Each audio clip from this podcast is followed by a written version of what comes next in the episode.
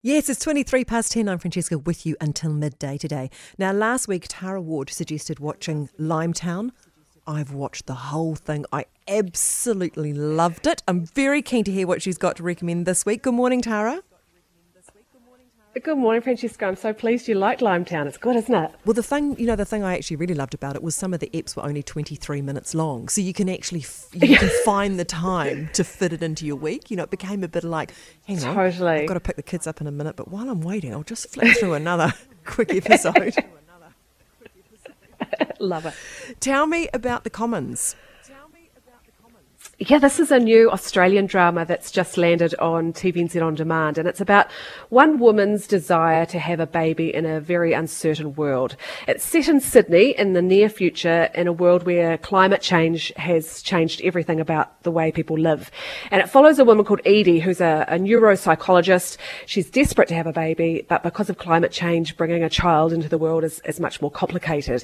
Uh, she's on her last round of IVF, and she comes up with a plan that's not exactly honest or above board, but uh, you know she, she's willing to do anything to be a mother despite the planet uh, failing around her. Now the thing about the Commons is that it's it's futuristic, but it's not unbelievably so. This drama feels entirely plausible, and that's where the unsettling side of it is. It's it's full of fires and acid rain and, and storms, but it's about the relationships between the characters and how Edie and her family live in this world.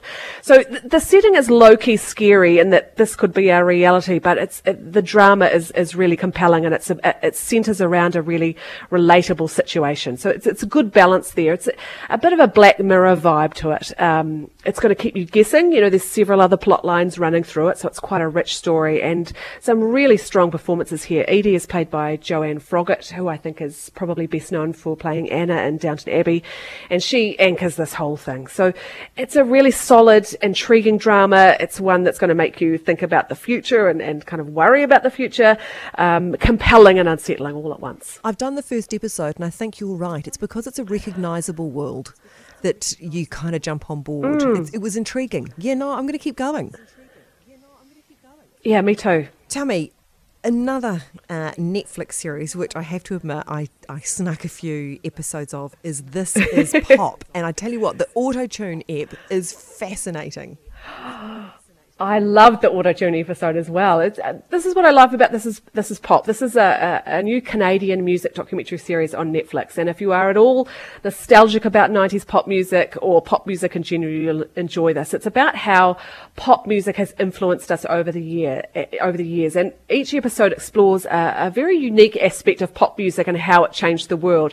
And they're quite niche topics for each episode, but they end up covering a really wide spectrum of, of pop culture.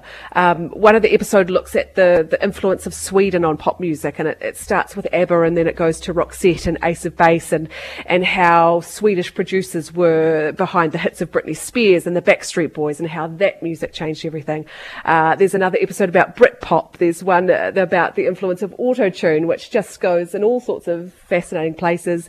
Uh, there's one about festivals and, and about Boyz II Men and how they changed boy bands forever. And, and, they've all got lots of old footage and, and interviews and, and great stories. And I thought it was a really good mix of, of songs that you'll remember with stories that you haven't heard before and, and links that you won't have made. So um, it's, it's fun. It's entertaining, it's informative, which I think is everything that you want in a documentary series. Uh, and again, the episodes run for about 45 minutes each, so so not too big an ask. No, it was bringing back a lot of memories. Hey, now tell me a little bit about Talkback. this is the brand new local comedy satire from TVNZ, um, and it tells the story. It's sort of a fly on the wall mockumentary um, style. Is it a bit like Frontline, the Australian comedy? It is.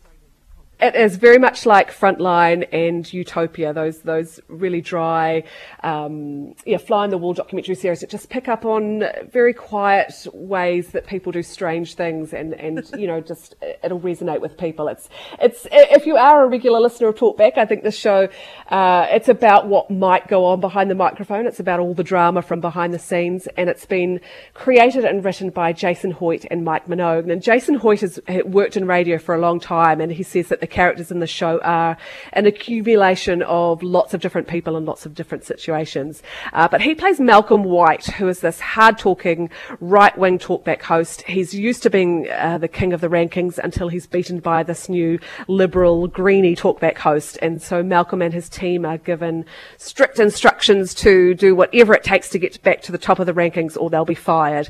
Uh, so Malcolm has the, the careers of his team in his hands and has to balance what his boss is ordering him to do with his own instincts, which are, are starting to lean more and more to the left to, to everyone's concern. Uh, this is a very funny New Zealand comedy. It's a satire. The humour cuts quite close to the bone, which I think is when it's at its best. And yeah, it's filmed in that fly on the wall style. So it picks up on you know, office politics and those little everyday observations that, that will resonate with you regardless of where you work. It feels very current and very uh, New Zealand. And the cast, Jeanette MacDonald plays Malcolm's producer, and I just loved every scene that she's in. Um, and the rest of the cast is strong as well. Mike Minogue, Simon Prast, he plays the CEO of the station, uh, Morgana O'Reilly, and then there's guest stars to come like Hilary Barry and uh, Stan Walker and Jason Gunn. It's just a delight. Very sharp, very dry you get the sense they've had a lot of fun making this, and that carries over into watching it. Uh, and it lands on TVNZ on demand on Wednesday.